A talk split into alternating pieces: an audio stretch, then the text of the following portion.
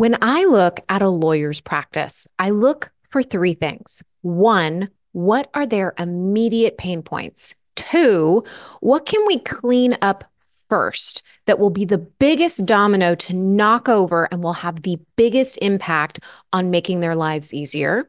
And three, I'm keeping my ears perked for areas they've been ignoring that we can sort out to expand the impact of their energetic and financial resources.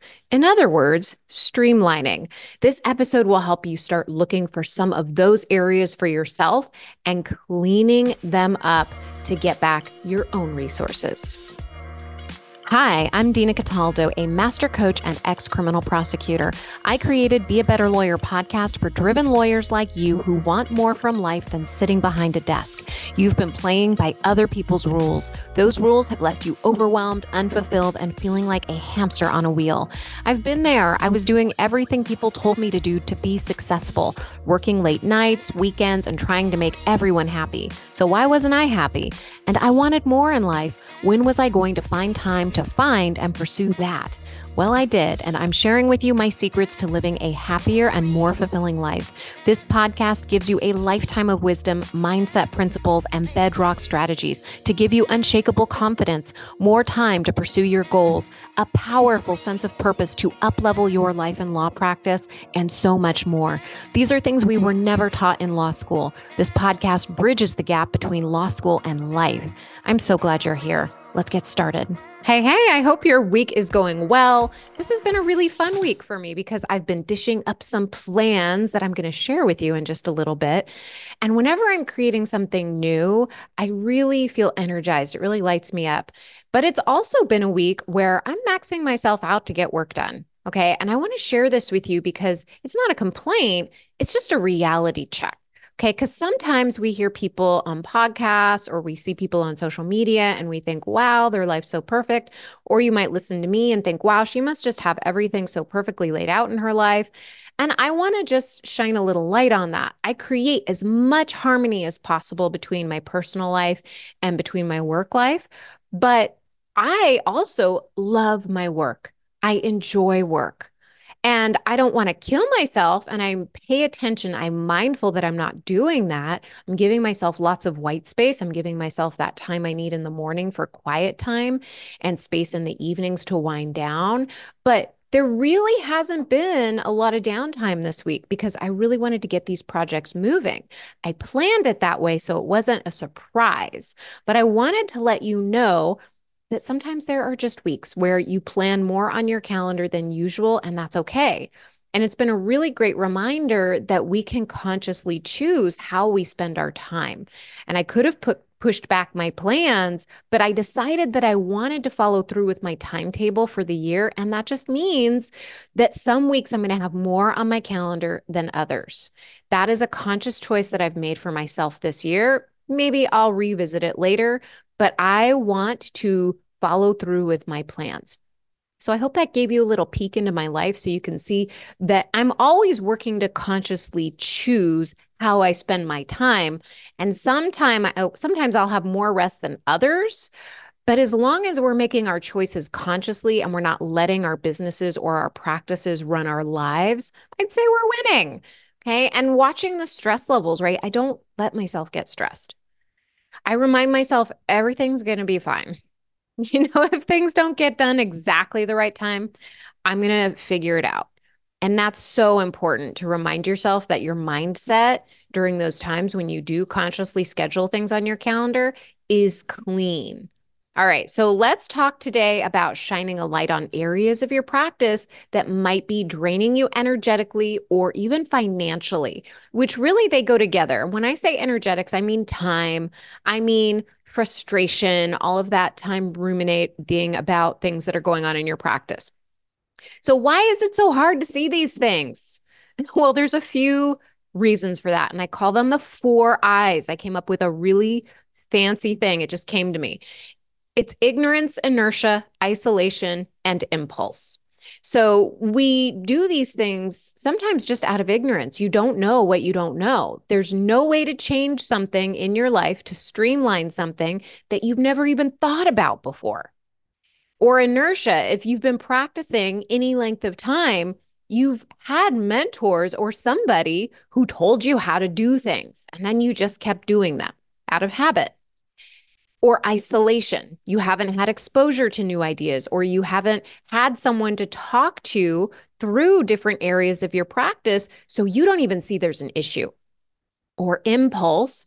Maybe you try something new and it works at first, but at the first sign of it not working, I put that in quotation marks, you give up and you go back to the old system. You really haven't given the new way a chance or evaluated how it could be altered to make it work. And your first impulse is just to go back to the old habit. So today, I want to partner with you to really shine a light on areas that maybe you've never looked at before. There are an infinite number of areas we could talk about in our practice or in your practice, right? But I've chosen three in today's episode because I see them pop up quite a bit. Number one, how you track and follow up on leads. Two, potential areas of your practice you can consolidate to save time and become more profitable. And three, how to move cases along faster in your practice. As we go along, I'll be giving you questions to ask yourself in your own practice to answer. So even if your issues aren't exactly like the ones I'm sharing in this episode, you can ask yourself how you can use this information to help you streamline your own practice. Now, at this point, you may be saying, This is beautiful. I need this. I can start here, but how do I think about my practice holistically? How do I prioritize to achieve my larger goals in my practice? And where might these pieces you're giving me here today fit in? If that's you, I have some really exciting news.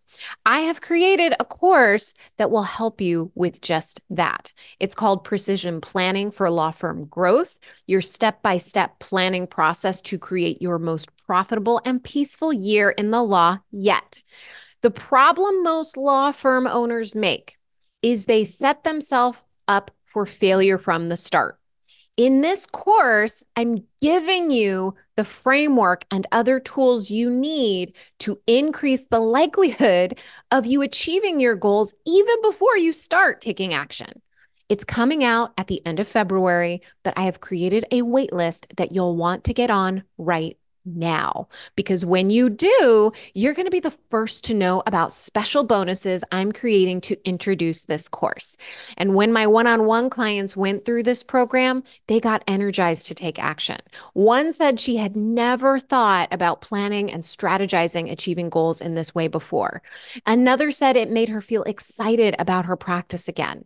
Precision planning for law firm growth gives you actionable steps you can take to grow your practice without overworking yourself to the point of exhaustion. To get on the wait list and ensure you are the first to know about all the surprises I have in store, go to dinacataldo.com forward slash 2024. That's dinacataldo.com forward slash 2024. I can't wait to bring this to you in just a few short weeks. It's going to be amazing. All right, let's dig into this episode. When I look at a lawyer's practice, I'm looking for three things. What are their immediate pain points? What's the biggest domino we can knock over to make their life easier? And then I am always keeping my ears perked up. I'm always looking for those little areas where we can streamline, where we can really create a system, something that will help them make their lives easier and is going to give them not only their time back, but maybe create more profitability in their practice. So, those areas that I'm looking for that I'm I'm really kind of like have my radar open for those areas have become so old hat that they just haven't thought twice about them. Or maybe my clients have noticed them, but they really just draw a blank when they think about another, another way of doing things.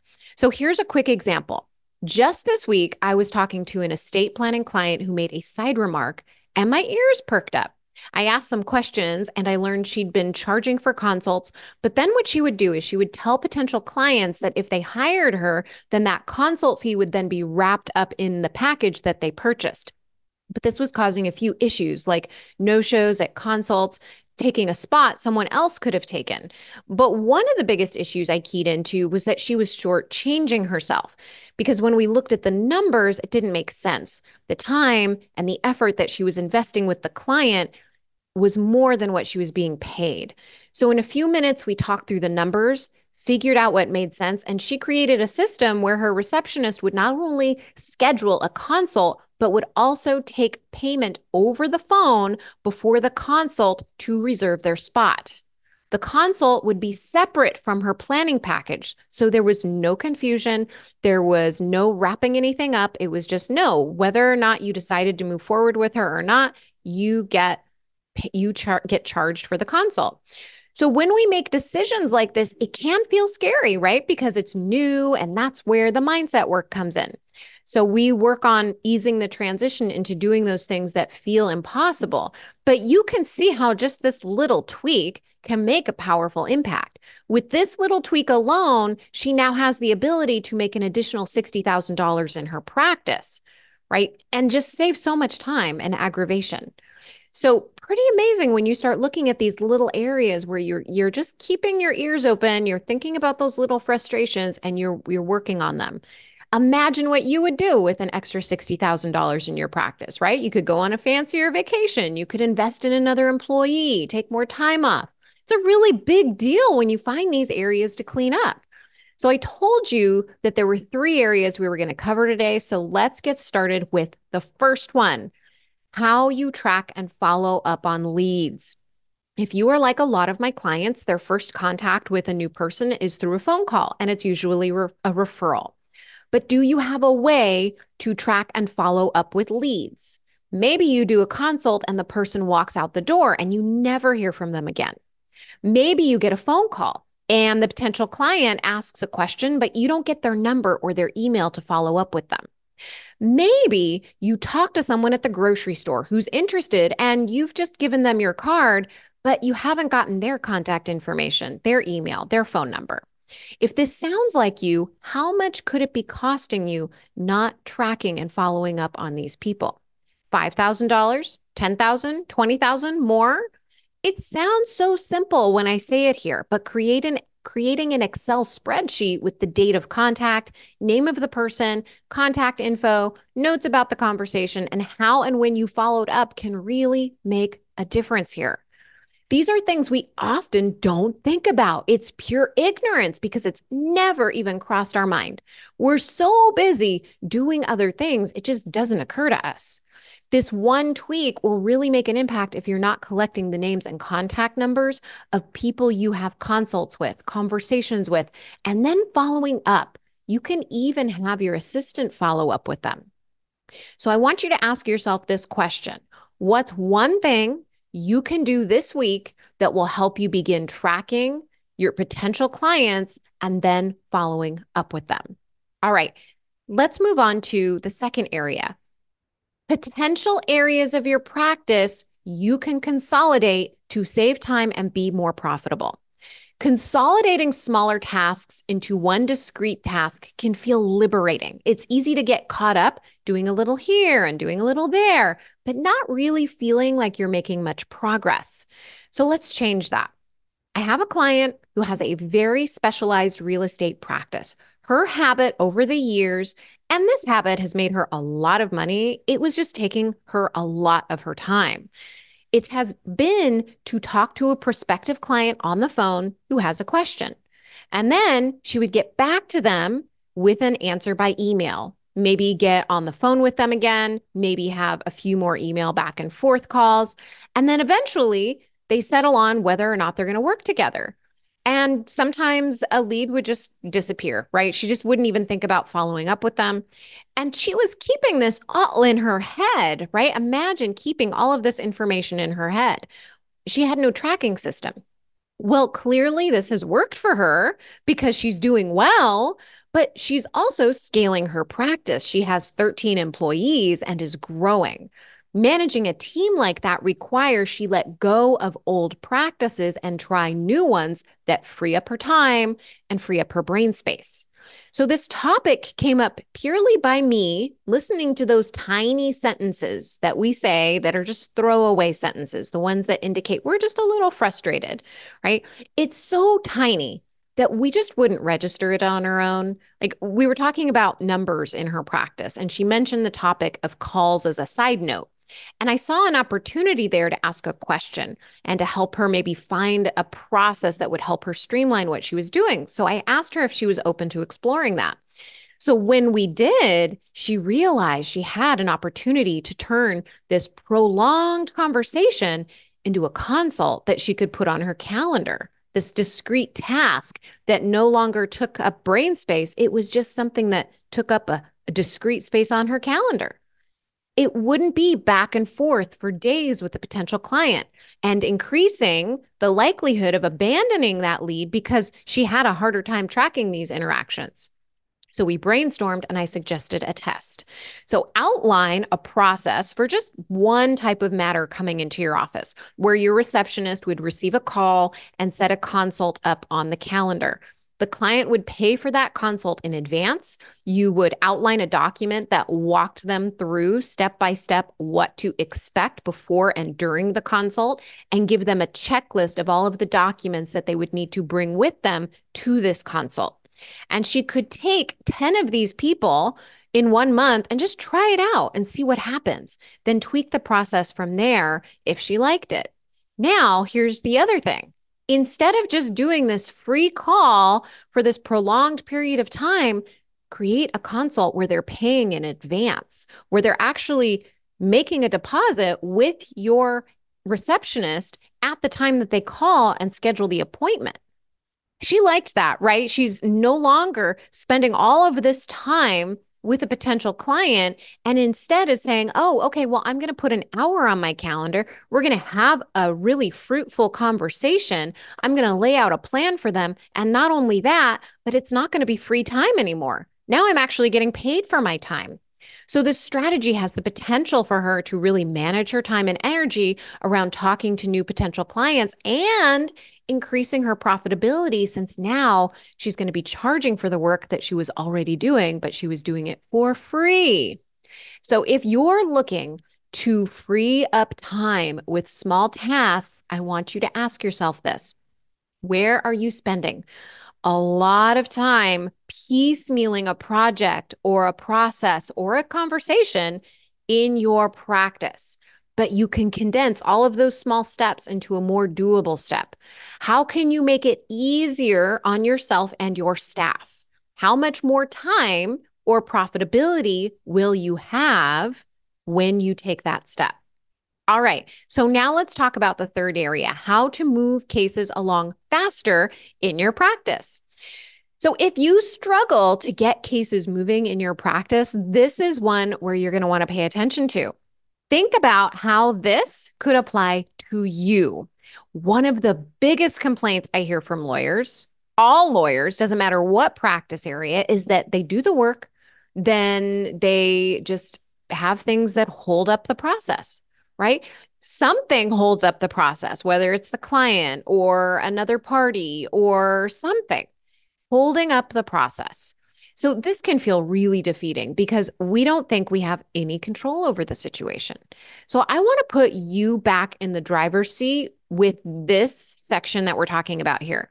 I want you to ask yourself these three questions. If you've kind of drifted off, bring your attention back here because these three questions can be used in so many areas of your life. Ask yourself these three questions. One, what do I think the problems are moving these cases? Two, if I think someone or something else is the problem, where might I be contributing to the problem? And three, what can I do differently to help move cases along? See how these questions give you more power? How they really put you in the driver's seat? You're no longer blaming, you're now taking responsibility in the way that you need to in order to take back some semblance of control in your practice. I, I had an estate planning client who was in this exact situation where she had cases she wanted to move along. And it was incredibly frustrating for her to manage her workflow and her finances because of a wall she felt that she had hit. She saw two problems. One, she was not able to prioritize her time well based on how she was scheduling things. So she would have an estate planning client come in for a consult. Um, she would say, okay, I'll have your work done by such and such date. And then that date came and went. The client didn't come back and schedule a closing, or you know, they didn't follow up with the assistant or whatever was happening, but it took forever to get a closing date on the calendar. And so she was spending all of this time up front working on these projects. And then she could have been working on something else because the client obviously it wasn't as much of a priority to them, she thought, right? So then two, the second problem she saw was is she wasn't getting paid if the client wasn't setting up a closing date. Really frustrating, right? You do all this work and then you don't get paid for it because they haven't shown up. So here is the solution she devised. And she did this when she started really putting herself back in that driver's seat. What she would do is she would create a contract that clearly states that they will set a date certain for the closing date. She would put that date on her calendar while they were in the consult. Additionally, she would have a clause in her contract that said as soon as the work was completed that the money paid into trust would then be released into her account. Such a beautiful solution, right? Like it really just you put a contract down, you tell the client, "Okay, let's agree on a date now for you to come in." You put that date on the calendar. And more often than not, they're going to show up because they know it's an, a date certain, right? There's no doubt that's the date we're going to have it done. And then you know, you can manage your time because you know that there's a date certain for that particular matter.